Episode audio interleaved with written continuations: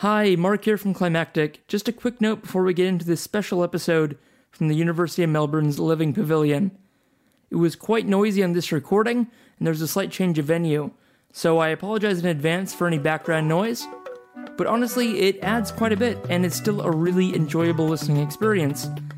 And you'll learn a lot about food the politics, the way food can be treated as activism, indigenous rights, food sovereignty, nutrition, and of course, climate change. Enjoy! Hello, my name is Bronwyn Johnson and I'm the director of Art Plus Climate Equals Change 2019 Festival, presented by Climarte. I'd like to start by acknowledging the traditional owners of the land on which the festival takes place and acknowledge the Wurundjeri people on whose lands the program you're about to hear was staged and recorded. Art Plus Climate Equals Change 2019 is a socially engaged festival of ideas, exhibitions, and events, presenting over 30 curated exhibitions at leading museums and galleries in Melbourne and regional Victoria. The 2019 festival considers ideas and concepts around art and activism, community engagement, transition, and accelerated action on climate change. In this festival, artists, curators, scientists, and policy experts envisage a world where we protect and care for our Earth, from the river systems, oceans, and lands to the air we breathe. As we know, actions to reduce global warming will only arise from communities based upon fairness, Indigenous knowledge, cooperation, and through valuing the arts and sciences. Let's join now with the artists, curators, scientists, and policy experts through this festival program, Climate Bites, at the Living Pavilion at the University of Melbourne. Is anyone um, at the Living Pavilion here ready for Climate Bites discussion about food? Please come and join us here in the Makerspace.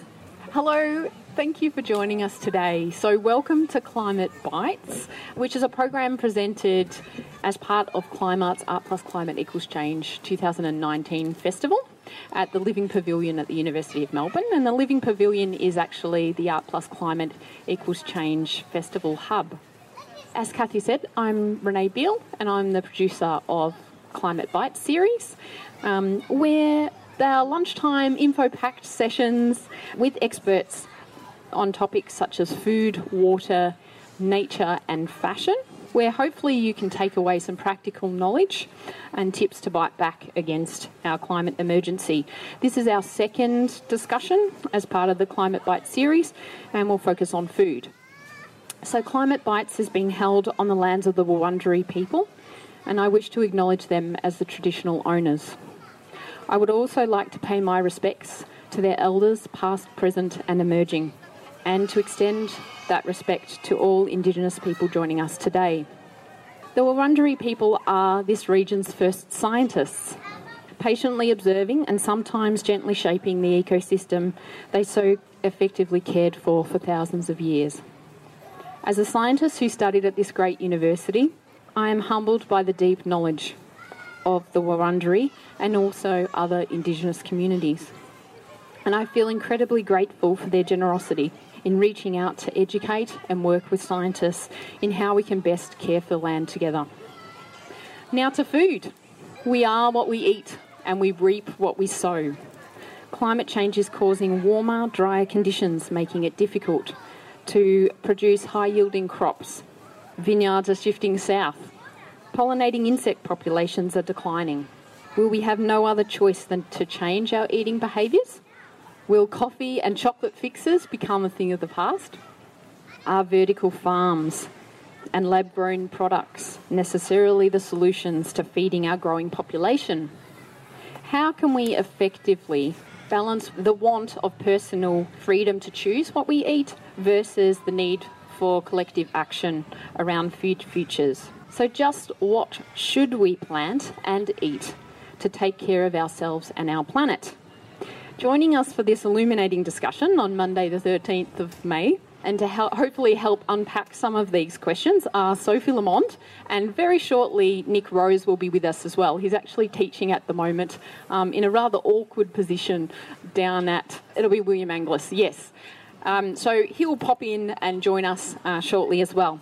But I'll introduce both Sophie and Nick so we don't have to stop and introduce Nick at that time so that you know who your experts are for this panel.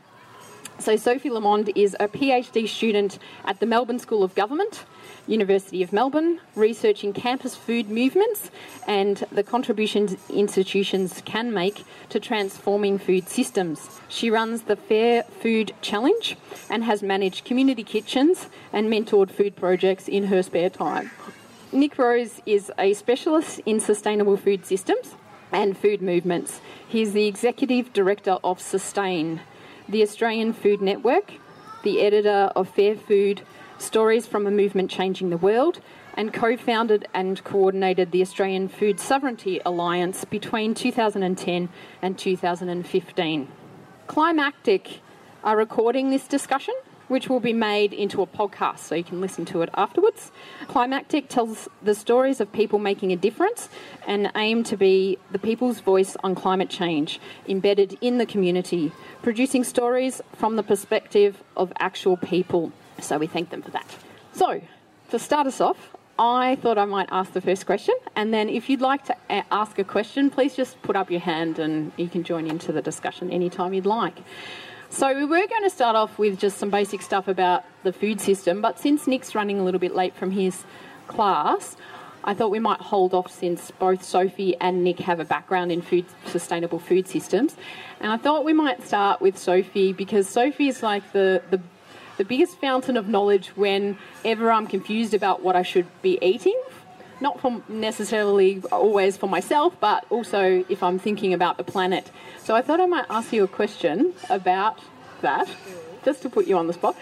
And then if other people have got sort of confusing things that maybe you're trying to eat well and sustainably, but it's you, you're having trouble making your way through the complexities of that, please just join into the discussion and ask a question.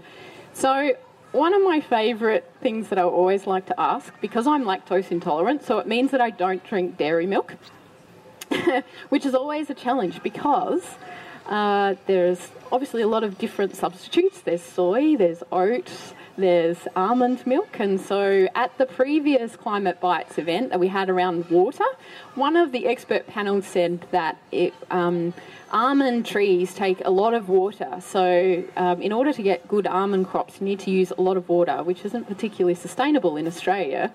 So I figure that's not very good for me to eat almond, like drink um, that much almond milk. And then soy has other issues. So I'm wondering what your comments are around that.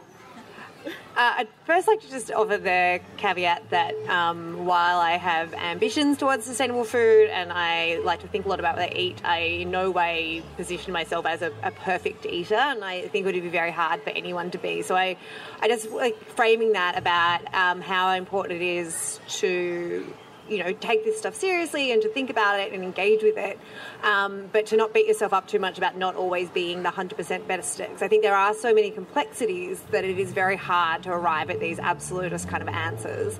I think the milk one is really an interesting, um, a particularly interesting issue.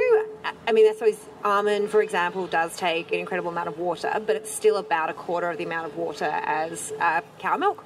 Um, I can't speak explicitly to different livestock. I'm not sure about sheep and goat milk and how that um, comes out in terms of water intensity. But I think one of the the complicated things, I don't want to say bad things, one of the complicated things about getting deeper and deeper into food systems, and I'm teaching at the moment politics of food, so having these great discussions with my students who are coming from all around the world you sort of turn corners into more and more complexity. So you think about water, you have these trade-offs uh, with things like dairy are incredibly intensive, but they're, then again, in some landscapes, that's very much suited to what is the best thing to grow there. You know, we can have rice milk, but there are some regions of Australia where I think irrigation of rice is probably just the wrong thing for the landscape. Therefore, I don't think that it being a plant-based milk is definitely better than having dairy cows necessarily. One of the things I've been thinking a lot about recently that we don't talk about as much and I think does go into sustainable futures is really around labour. And I recently found out that there's a huge amount of labour exploitation in um, the harvesting of nuts around the world.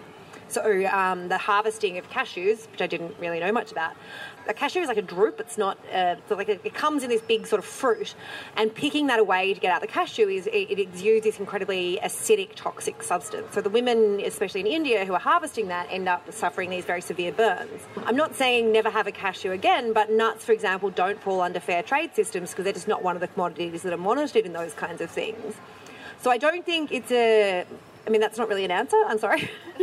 um, but it's not saying there is one thing that is better than another. It's saying we have a responsibility as eaters to look into the complexities of these things and work out where we are in the world, the climates that we live in, the livelihoods that we're supporting with our communities. You know, Australia has this really strong dairy farming community. I'm not saying that, sh- we shouldn't ever transition. But I think we need to think about these things in a systemic way to think about what both social and ecological sustainability can look like and make sure that we're following that through as much through things like almond milk and cashew milk and rice milk and thinking about them in context. Great. Does anyone have a question? Or I've got another one. if no one else has one, it's very rare that I get you standing still for this long. So, talking about eating, you're almost saying, you know, look at where you're situated in the world and eat, you know, as kind of locally relevant as you possibly can. I've got a question around that because where I am in, in Geelong and mm-hmm. Great Ocean Road territory, we have access to organic food, but not terribly much of it. And so when, when I go to shop, I would prefer to buy organic if I can. However, a lot of our organics are coming in from other states of Australia, actually, where we are. And uh, so then I've got this sort of conflict about the amount of carbon miles that are attached to my food versus kind of eating organic. And we don't sort of have, it seems like here in Melbourne, there's a lot more strict rules around farmers markets and mm. what can be, in terms of fresh fruit and veggies, what can be sold at those farmers markets. Whereas in Geelong, we don't have those strict rules that it sort of has to be from the grower. So people can kind of buy from Footscray Market and then on sell at a mm. farmer's market. They may not be specifically certified farmers markets, so there's a complexity there. But I suppose there's a couple of examples that I can bring to mind about, you know, once again, these trade offs. Um, I feel like I'm going to leave with more questions than answers, I'm sorry. But say, for example, to the best of my knowledge, it is illegal to shoot, sell, like sell and retail kangaroo in Victoria. So all the kangaroo that you eat in Victoria doesn't come from Victoria, it either comes from South Australia or Tasmania. That is still a more sustainable meat than your theoretical cow in your backyard. You know, so I guess there's that question about, you know, do you want to support a small scale organic beef farmer who has these very, very high standards and is doing a lot of regenerative work with the soil? And a part of soil regeneration, which is a huge part of sustainability, is animal inputs. And I'm not saying, therefore, we get a, a carte blanche to eat all the animals we want for the rest of our lives and we should all eat more. I honestly believe that everyone across the board should be eating much, much less animal products. But animals are a part of that system of growing plants, and the inputs we need. But once again, it's context specific. And I mean, the carbon miles thing, there's, there's a study that's often quoted that says, you know, in London it's still more sustainable to eat New Zealand lamb than it is to eat English lamb because of the pasture that it grows on that is often like trotted out as a justification to eat things from across the world. But I think once again it comes to the thing like, I mean, I have I was making a joke one day because I was just being facetious as I always am. Someone about talking about local food over coffee, and I was like, well, clearly we all know there's no coffee grown in Melbourne. You know, no, I don't. You know, the energy required to grow a functional coffee crop in Melbourne would be disproportionate to the sustainability of growing something close by. So. I think once again it comes to thinking about what is it that I'm eating. You know, like I remember being in Gippsland and the IGA or something. I was in the country, and I was like, wait a second, but all the beef here is Warrnambool beef. This seems silly. And then someone said, like, it doesn't really matter because it all has to go back to Melbourne to get certified anyway. So by the time it's come back to, even if it is local, it's still gone back and forth about four times to go through the supply chains and the abattoirs and the um, food safety checks it needs to. So by all means, if there is an orchardist growing apples and the down the roads, I would always choose that knowing that it was, if I was in Harcourt, I would think it was ridiculous to grow, eat Tasmanian apples because Harcourt had some of the most delicious apples in Australia. But I wouldn't be expecting Harcourt bananas, and I still enjoy bananas. I think they've got nutritional value. I think they're one of Australia's most popular fruits. I wouldn't be expecting that. So I think it really does come into this thing about taking that responsibility to think it sensibly about, you know, like, is it is the most important thing to my meal quinoa from Bolivia, or is it looking at what grains grow well in my community and my farming neighbourhoods? Um, I feel like I just keep saying the same thing, which is it's really complicated. And I think one of the things is I don't want to push too much back onto the eater's responsibility because I think, honestly, the questions, the answers to these kinds of things of what I'm talking about are often very opaque and find it hard. So I, I don't want to get the impression that I'm giving, which is we all should just do more research and be better, be better. Like you just you have to be better at what you're doing. I think we actually need to advocate as a collective community for more transparency and more conversations around our food. So these the questions are easier to answer. So yeah, so on that regard, is it a, is it a labeling problem? If it's not so much on the individual, how does the individual now take more responsibility for what they're eating?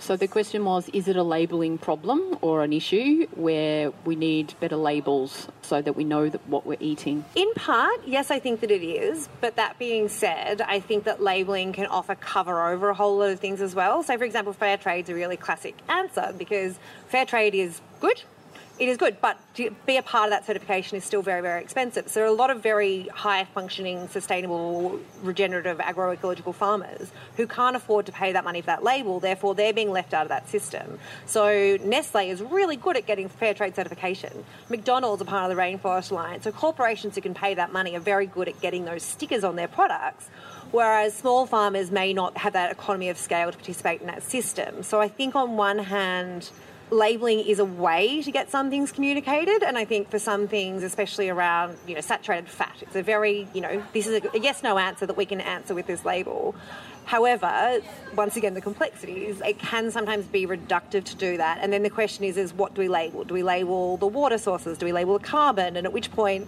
do we just end up with 25 labels and then they all become a bit meaningless? So I think there's actually a lot to be said there for regulation as well, which is pushing everyone towards more sustainable standards. And probably one of the interesting examples of that in Australia more recently has been the sort of shift towards free range eggs, and that's still imperfect. So the supermarkets, the I mean, I think the standard that was asked for was 1,500 hens per acre, and the standards that the supermarket sort of snuck over the line was 10,000 hens per acre, which arguably is probably not as free range as you want to think it is when you're purchasing it. But that is still a much more marked shift from cage eggs being a standard 10, 15 years ago. So I think there's a sort of a incrementalism, which you know can be lackluster as a political tool, but an incrementalism to that sort of sense of labelling and legislation and consumer demand and corporate response and smallholder, you know, action. But it's hard then to find the diagnostic in that, which is this is the thing we should be doing. Um, so the question was around food waste, and once again, it comes back a bit to that sort of personal responsibility versus uh, bigger social change. And this is an issue really close to my heart. It's probably one of the first things I got into around uh, food systems, of just being like fascinated by it.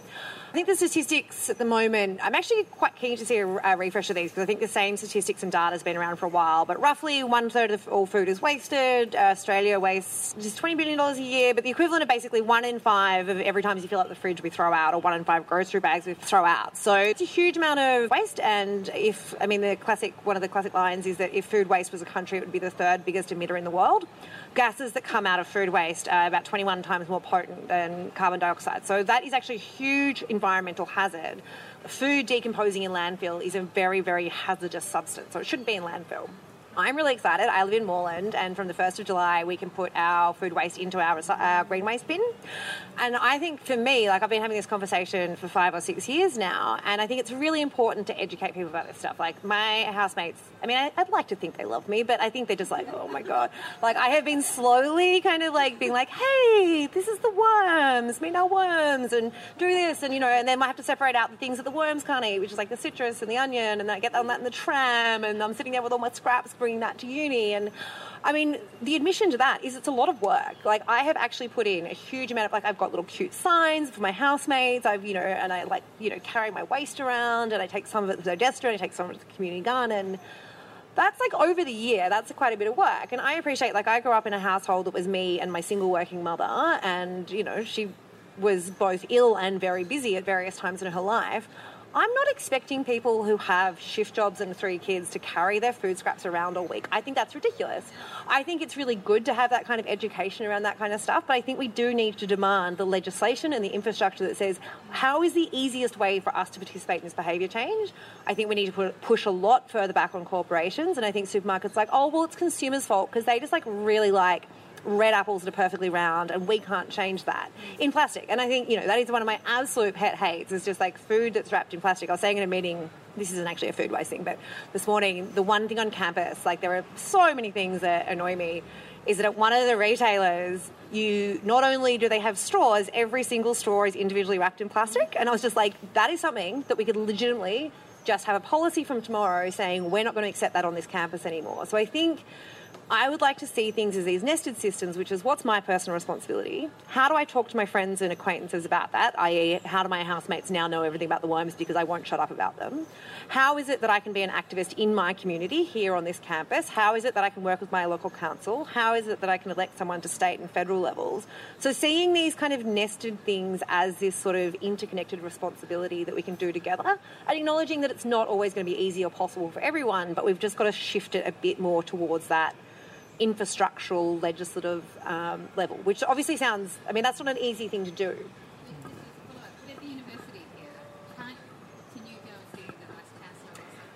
Oh, I'm working on it. uh, yeah, so we had a. So I had we had a meeting this morning. It was a food policy working group. It has taken me four years to get that group started. I'm not saying it's not possible. I'm just saying that I think it's really important to acknowledge the mechanics of these things can be glacial in institutions and in councils and in state governments. And it is. It's the thing about, you know, is it infrastructure? Is it space? Is it behaviour change? Is it a communications problem? And realistically, it's all those things. But I mean, I think a lot of it's prevention as well. Um, so I think a lot of the solutions about food waste do talk about what to do with food waste rather than saying, well, why, what's driving this in the first place. So really getting to that education, I think, is where we need to be moving the conversation to. So, just on that, if we've got staff members here and students yes. and they are wanting to compost their food waste here on campus, is there a place they can take it? Yes, yes, the community garden. Um, it, I think Awesome, yeah. yay. So that's really awesome. But I mean, it, in a way, and I'm not, it's awesome because I really do take so many. And I've also done it to my office and I wanted, but I think for me, that the office thing's really interesting because I just went and to Bunnings and bought a compost bin and put it in my office. And like, I'm a PhD student, I'm all over the place. And like, I will notice if I'm not in the office for a week, it doesn't get emptied for a week. So it, even though I've got a sign and a map, and our office is literally next to the community garden, like, I, it could not be closer, I still can't get them to walk the 10 steps downstairs to do it themselves. And I don't know what the way to do that without just being really passive aggressive and being like, just be less bad at this. Um, so I was going to say something much ruder, but you know what I'm saying. But um, just because you make things available for people, it doesn't actually make it easy for people. And I find that really, really curious. But what I was going to say about the community garden, it's awesome, but it's a bit of a victim of its own success because it's often filling up now. And that's still so much community work that goes into managing that compost, goes into managing that, having it resourced by the university to make sure that someone's responsible for it, making sure that that compost can go somewhere. Um, so there is also a digester. So if you're part of the Green Impact Program, I think that's what it's called, you can use the, there's a bin at the back of Union House, which is a bit of a secret. And so that's a digester. So you can put more things than just the community garden. Some offices have their own worm farms. You can kind of boss your colleagues into trying to get a worm farm together. And so I think but I still think a lot of those things end up being like the passionate people who are doing that extra work, and quietly, usually women, um, who are doing that in their offices and sort of being the bossy ones, you know, nattering at their colleagues to get these changes happening. And I, mean, personally, I think why does the university just not have some sort of funding system where every single office can apply for a worm farm and then be trained how to use it and that kind of thing? So I think it, it once again goes into that nested responsibility. How do we sort of collectively change this? But community gardens are awesome. Go hang out there and use the compost. and follow the rules. And follow the rules. That's it. I've introduced you in earnest and and made an apology because you're busy teaching and have made your way all the way to Parkville um, for this. So, Nick Rose, everyone. We've been talking about, you know, the confusion around making decisions about what to actually eat for ourselves and planet, and sometimes how those decisions can be complicating or complicated. And we just moved on to waste in the food system. But now I'm kind of thinking we can change tack a little bit and talk about some of the complexities of where food, climate, and sustainability kind of intersect. And perhaps take a moment to actually talk about what a sustainable food system might actually look like. So, we hear a lot about what sustainable food systems could be, but it seems like there's, there's a little bit of differences of opinion about what that might be and what it might take to actually get there. Hi, everyone. It's great to be here. Sorry I'm a little bit late. Um, thank you for the introduction. It's allowed me to catch my breath a little bit. So, yeah, big question sustainable food system. Have we talked about Aboriginal food systems yet and Indigenous food sovereignty? No? Okay, all right. So, that would be, I think, a good place to start perhaps to acknowledge that before we, as non Aboriginal Australians, I should say, if there are any Aboriginal people here, um, I wish to acknowledge them, acknowledge that we are on Aboriginal land, that sovereignty was never ceded but as a non Aboriginal Australian, it's important to recognise and acknowledge that people occupied this land continuously, according to some estimates, up to 80 or 90,000 years prior to 1788. And they fed themselves. They fed themselves from this land, from its waterways, from its soil, from its ecosystems, through all those thousands of generations. So if we are seriously wishing to engage with this question of what a sustainable food system is for this country, for Australia, I think that's a really good place to begin the conversation to reflect on how those many generations of Aboriginal people, 600 different Aboriginal nations across this country, lived and managed this land, uh, stewarded this land uh, for all that period of time. Just to jump in there, if you haven't had a chance, uh, you can see over there. There's a part of the Living Pavilion is an Indigenous community garden, and I think that's a really good opportunity to actually understand a little bit about what this means. Because I've definitely been in situations where I've been overseas and someone says, "Oh, what's Australian food?" And I'm like, "Well, look, there's two different questions you're asking. One is what do we eat every day in Australia, and like what did my grandmother feed me, which was meat and three veg. The other is what is the history of food and resilient food, native food here. And I think that goes back to the earlier conversation we were having about literacy. I don't think we're taught that. I don't think we talk about it. I don't think we know how to use those ingredients. I don't think we know how to procure that food from businesses that we know that are managed, run, and decisions are made by Indigenous people and making sure that that money is going back into communities. So I think that also goes to the literacy thing is acknowledging that as a community building thing, but also as a practical act of eating and working out how to respectfully engage with these practices and regain some of that. I don't want to say lost knowledge because that sounds very final, but you know, rebuilding the knowledge around things. Like I know Nick, you've had a lot of interesting conversations with people like Bruce Pascoe around things like harvesting and using native grains, and that's knowledge that we're sort of trying to refine right now. Mm. Absolutely. So, yeah, just to, to pick up on a point Sophie made there in terms of where that food comes from, there is a bit of a, a, trend. It's a bit fashionable now to have Indigenous foods and native food. Where this is starting, there was a really great article in The Guardian, I think, came out last week about the first Indigenous rooftop farm in Sydney. Interestingly, in collaboration with a developer that are often seen as the, you know, the bad guys in terms of the food system in this city at least, and that's another dimension of sustainable food systems just to segue a little bit, land is obviously fundamentally important. Some of our best soils uh, in this city, but also in our other urban areas around this country, are being uh, literally covered in concrete um, because they are seen as more valuable in the real estate market for subdividing as housing. Far more valuable than actually what they have been traditionally used for, both pre 1788 and post 1788, which is growing food. That's a critically important issue. If you're interested in finding out more about that, there's a great research team here at Melbourne University that have been looking into that in some depth and detail. They're called Foodprint uh, Melbourne, a great series of reports that have come out on that. But also, another vision of the future of sustainable food systems is a more kind of techno utopic future, climate controlled agriculture. Has anyone been into the supermarkets recently and bought a tomato?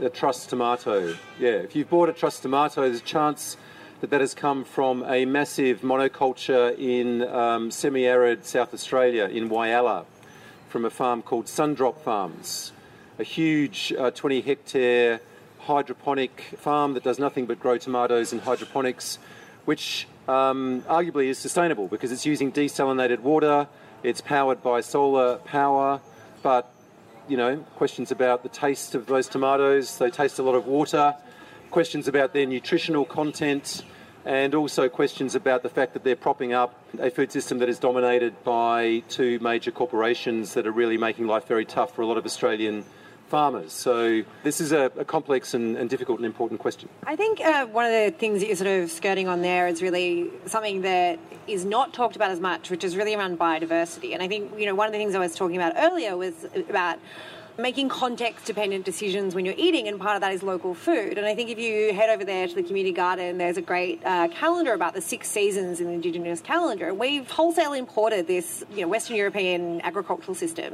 into this country that is, you know, sometimes incredibly hostile, just in terms of its climatic variation and topographical variation. It's a huge country.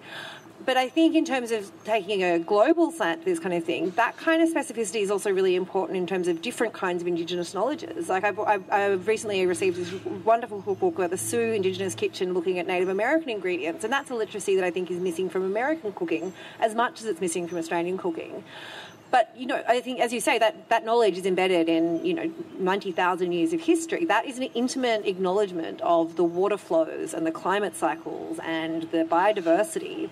The sustainable food system has to maintain biodiversity. So resilience comes out of diversity, and whether that's you know sociocultural diversity, but also there is strength in having different plants growing together rather than acres and acres and acres and acres of soybean fields. You know, I don't know if you've ever seen those pictures of. Um, Spain, where there's just 20, 30, 40 miles of just greenhouses, and all it is is roofs. And the, that, that energy that's being used into growing those monocultures is both a food security risk in terms of disease, but also it's, it's not particularly healthy resilient. And in terms of that resilience as well, maintaining that legacy of the diversity of seeds, one of the things I was reading this morning about is often said about climate change like, okay, well, there's going to be more carbon dioxide, but plants grow bigger and faster. But one of the consequences of that is green leaves grow faster, but not necessarily the flowers that we need for the pollinating, not necessarily the nutritional density of that food. So I think we've got to sort of unpack that sense of just because things might grow bigger and faster, we're not necessarily getting healthy, sustainable, resilient food out of those bigger plants. Yeah.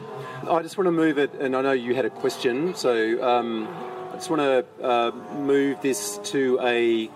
Um, uh, a further level, I think, which is important to also talk about, which is uh, questions of philosophy and politics and, to use an academic term, ontology or paradigm shift in terms of how we actually understand ourselves at this point in time and our relationship to what we call nature or to ecosystems, because I think that's. Um, uh, this comes back to the question of Indigenous food systems, Indigenous food sovereignty, and worldviews or paradigm shifts, where, uh, and I don't wish to presume to speak for Indigenous people, but my understanding is uh, a cosmology in which Indigenous people saw themselves as very much embedded in and part of the broader web of life and ecosystems as one species amongst a huge uh, multiplicity, whereas in our Anglo Australian Western capitalist uh, Enlightenment framework, uh, drawing on Judeo Christian traditions from Genesis and the Bible, we kind of see ourselves as kind of like somehow above and separate, and God gave us this earth and, you know, gave man, and I use that word advisedly, gave man dominion over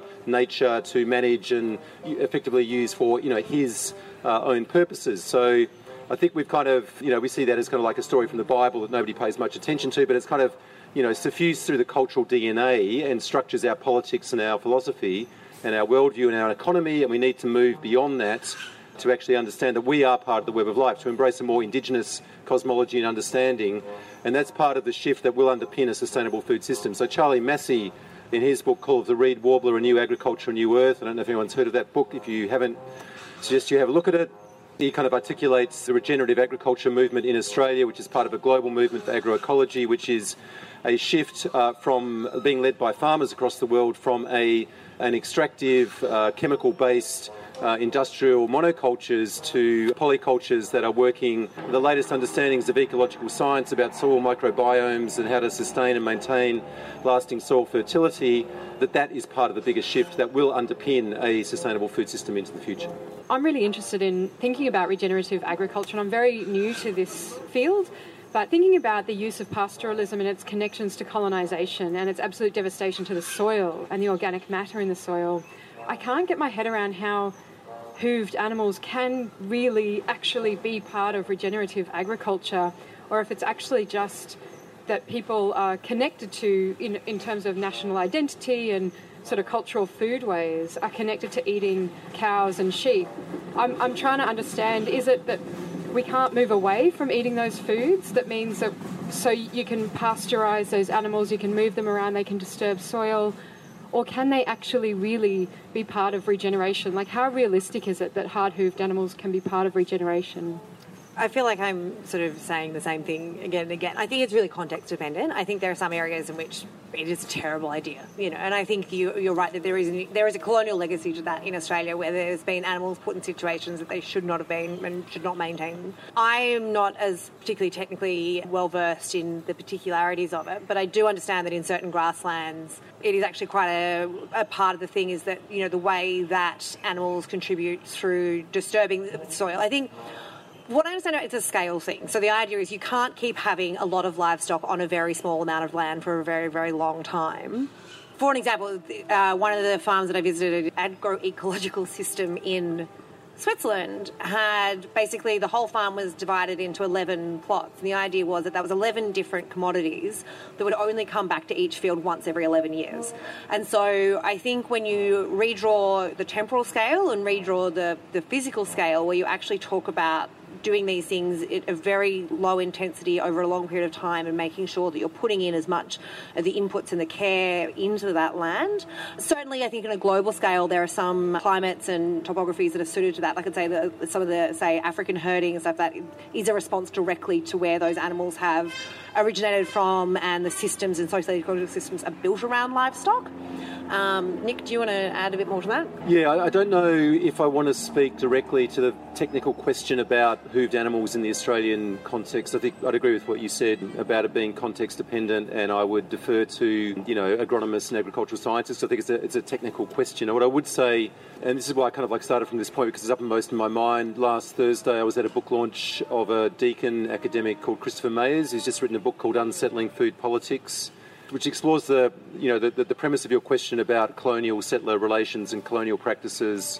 And he's saying that basically the practice of food politics and these kinds of discussions in Australia and food sovereignty in particular needs to be interrogated critically for the very reason that you mentioned that agriculture and particularly pastoralism and grazing was part of you know the settling of Australia, the colonisation of Australia, the dispossession and violent displacement of Indigenous peoples across this country. So when we have these discussions, we need to be acknowledging that that's you know that all land effectively is stolen land, and, and we need to be thinking about these questions more fundamentally. I would also say that part of that discussion comes back to the point I was making earlier in terms of like our kind of like dominant political economy and ways of thinking relating to land being all structured around. And I'm speaking as someone who did a law degree at this very university, you know, 30 years ago, uh, talking about property and private property and property law assumed uncritically in Australia that we own land and it's us to kind of like buy and sell and dispose of as we will. Now we've extended that logic of commodification and property ownership to water. Some of you may have seen what happened to the Darling River and the Menindee Lakes earlier this year as a result of that process of commodification and trading and buying selling water rights. In relation to um, land clearing and agriculture and biodiversity and climate change, you know, in Queensland, they are clearing somewhere in the order of 1,500 football fields every single day to expand livestock agriculture, which in, in no universe other than short term profit maximisation can that in any way be uh, sustainable. So it's a very important point. Uh, yeah, and I think it's. I don't think it's a final conversation. I think the question you're asking is being asked by a lot of people, and I don't think we've arrived at a, holistic answer. Uh, there's also some other things I think that are quite interesting, things like silvopasture and looking at more mixed use systems. How do we get farmers in Melbourne changing their ways in terms of I've done it this way, I'm going to do it like this? Read Charles Massy's book. I mean, I think Nick just mentioned the Call of the Reed Warbler, and I think that's a really interesting book in as much as that he does come from a sort of, you know, quite traditional background, broadacre farming, and a lot of it comes back to education, I suppose. Into you know, it's not just farming; it's like anything in life. Like, how does change happen? A lot of it happens through education, how ideas are transferred, knowledge is disseminated, and practices change. I think there's a great tradition of farmers having a peer-to-peer, horizontal framework of learning from each other, and I think that needs to be encouraged and supported. And that is happening. So the regenerative farming movement is about enabling that. Charlie Massy to his great credit, has spent months and months over the last 18 months going round to regional and rural communities, speaking directly to farmers, you know, passing on these lessons, sharing stories of farmers. Um, there is a Regenerative Farmers Network in Western Australia that is supporting this conversation at a statewide level. Um, and at a you know micro level in Victoria, there are groups like the Pop-Up Garlic Farmers Group, Farmer Incubator, that are you know creating ways for young people and people interested in agriculture to get access to land to do that. And I think it's through stories of empowerment and change that are kind of highlighted and shared. And one that I would like to really share, and it's uppermost in my mind because I was there on Saturday morning. And I think this is incredibly hopeful and powerful for a number of reasons. This is in Longwarry. I don't know if anyone knows where Longwarry is. It's uh, about 85 kilometres from where we're sitting now, out past Pakenham on the way to Warragul. This was actually funded through a state government program called Pick My Project, the community grants project that they had last year linking uh, a secondary college with a local organic dairy farmer where she has agreed to make about an acre of her land available to high school students so they can grow and, go and grow food. My organisation, Sustain, as part of the network building we've been doing in Cardinia Shire Council, has connected that farmer with uh, members of the African diaspora, a Liberian woman in particular, and a South Sudanese agricultural scientist. and they have got a, a, unified project called the United African Farm Collective.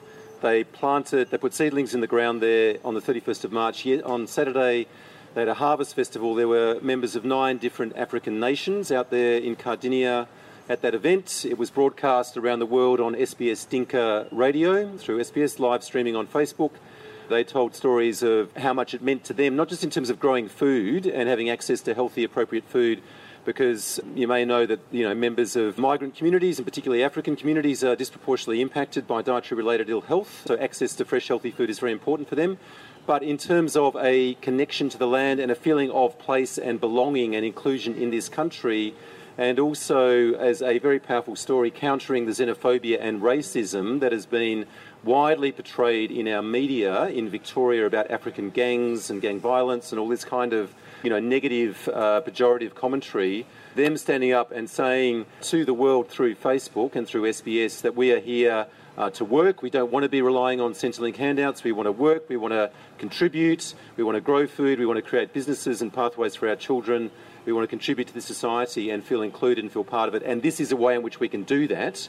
That is very powerful. And having a, a third generation white farming family open their land and share their land and make that possible is also incredibly hopeful. So that's the kind of thing.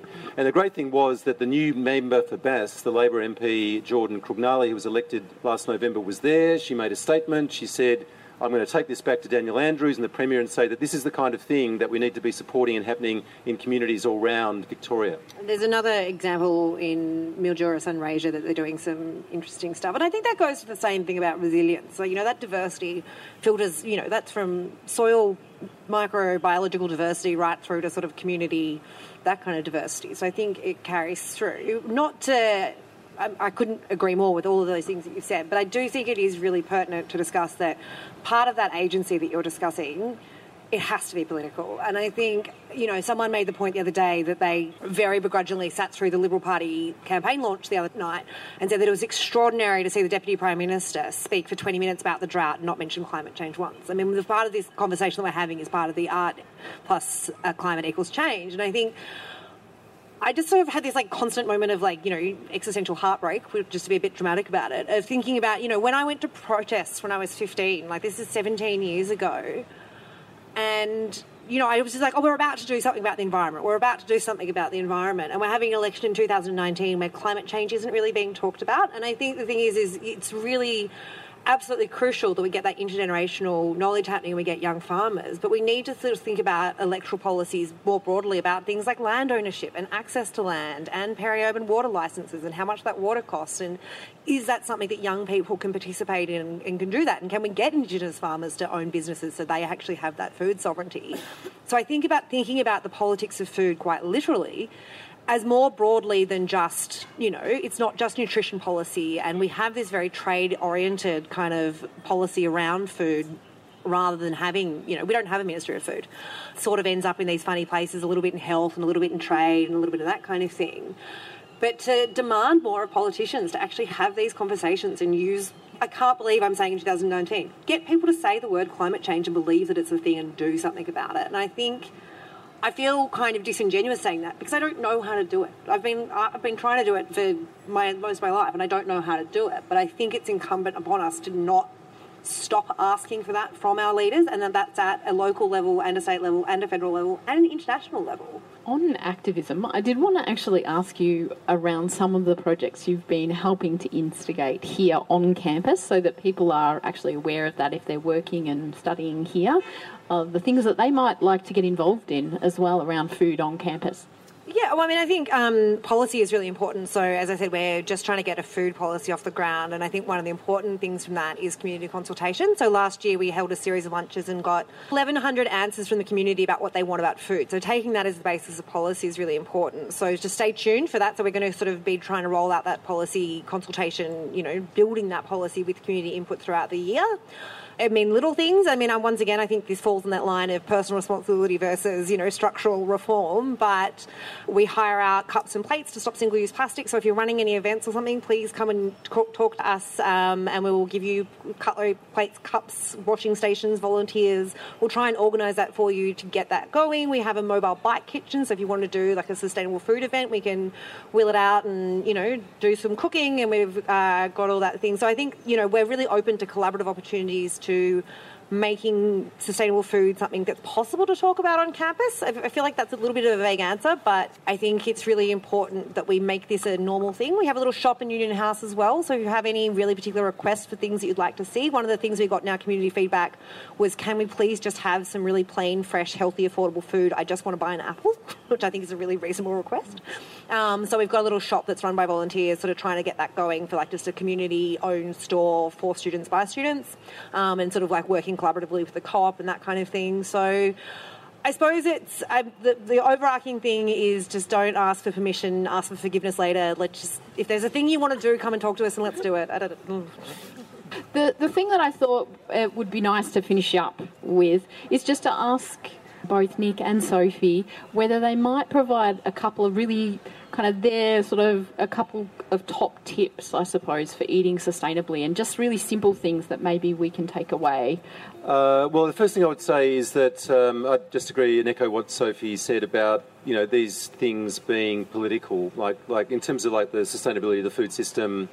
Uh, I'm not going to pretend, uh, and I don't believe myself, and I don't want you to walk away from here thinking that it's going to be through individual acts of consumption and voting with our fork and our wallet that is going to somehow transform the food system from one that is unsustainable to one that's being sustainable. There are, you know, fundamental dynamics at work here that we need to be uh, tackling um, that will require you know, concerted, collective political action and engagement. So that's a lot of what my work is about. Um, is uh, you know this idea of, of, of a, a, more democratic, a more participatory uh, food system. Actually, you know, groups like us, people who are concerned about these issues, finding ways in for which for us to get involved and take and take action. So.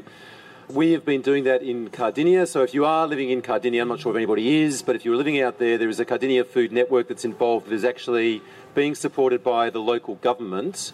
Uh, which through our work, similar to what Sophie's just talking about in the process on campus, we engaged with uh, hundreds of residents across Cardinia Shire in a process called the um, development of a Cardinia community food strategy. You can read that online if you like um, through cardiniafoodmovement.org or the Cardinia Shire Council website. It's one of the first documents of its kind in Australia uh, participatory uh, citizen generated food policy document that articulates a roadmap with 63 concrete actions uh, that more than 20 different organisations and institutions have signed up to to change up Cardinia's food system to one that is uh, sustainable, resilient, fair, and delicious. So I think getting politically involved, if that's not happening in your area, but there are food groups and food networks and food organisations that are all around Melbourne. I would say if you're not part of one of those already, join them. Like get involved with Sophie's collective here at Melbourne University. Find ones. Uh, there are many uh, around Start this. Um, sorry? Start one.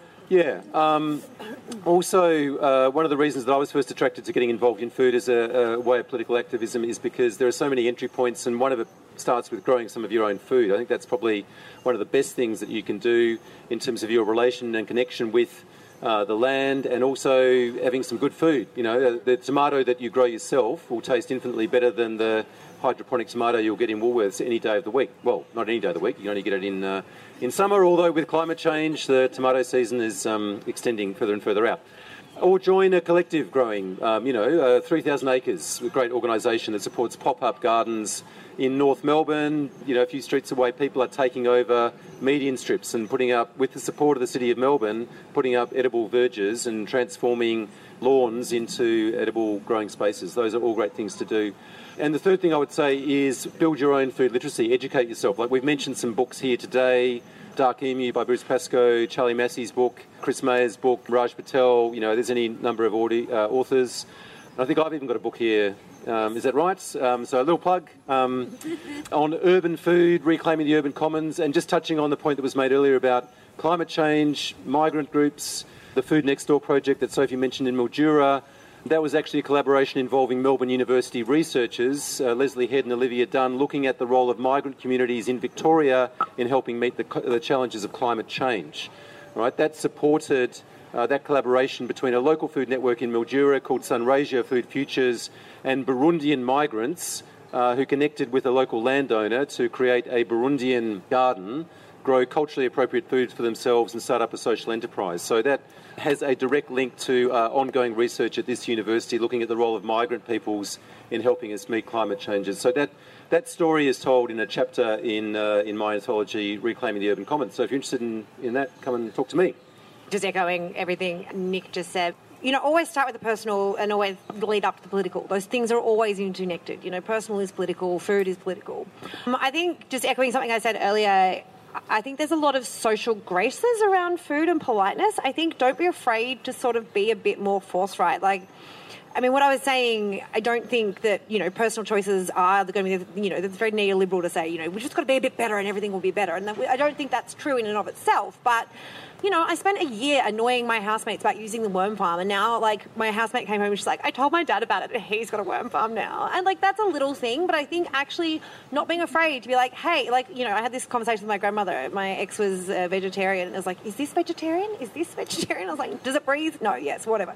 You know, but, like, confronting your family, like, you know, I'm not saying go out and have all out arguments with everyone and there's no reason to be antagonistic about it. But if someone's saying, "Oh, I don't really know, I don't really like eating, you know, I like to eat meat," cook them a delicious meal and talk about it. It's not necessarily about having to be antagonistic. It's about finding joy in food, falling in love with it, and cooking with your friends and talking about it with them, and or saying, "Oh, you know, soy milk's disgusting," which is fine. Like I'm allergic to soy milk, but there are other options if there's something you want to explore and tell people about the choices you're making. You know, like I was sitting on a plane once and I had a keep cup, and the guy next to me went, "Oh my god, it's never occurred to me I could bring my keep cup on an aeroplane." And I was like, "Yep." You know, and like I think just actually demonstrating those things as possible and easy it isn't the solution to everything. I think you need to be political. We need to vote. We need to change things. We need to enact policies and start movements and start groups. But don't be afraid to be demonstrative and approachable and convivial in the way that you live this life about sustainability. I think that really is the heart of you know, us not all getting really down about the things that we're talking about because it can get really grim, but I think we've really got to celebrate the good things about food at the heart of what we're doing and get excited about that. Awesome. That is a fantastic place to finish up. So please thank our wonderful panel, Sophie and Nick, today. And thank you to all of you for being here and listening and also asking some fantastic questions. Thank you. And if you are at Melbourne Uni, my email address is my name. Yeah you can find me if you want to talk more about food at Melbourne Uni. The Climactic Collective.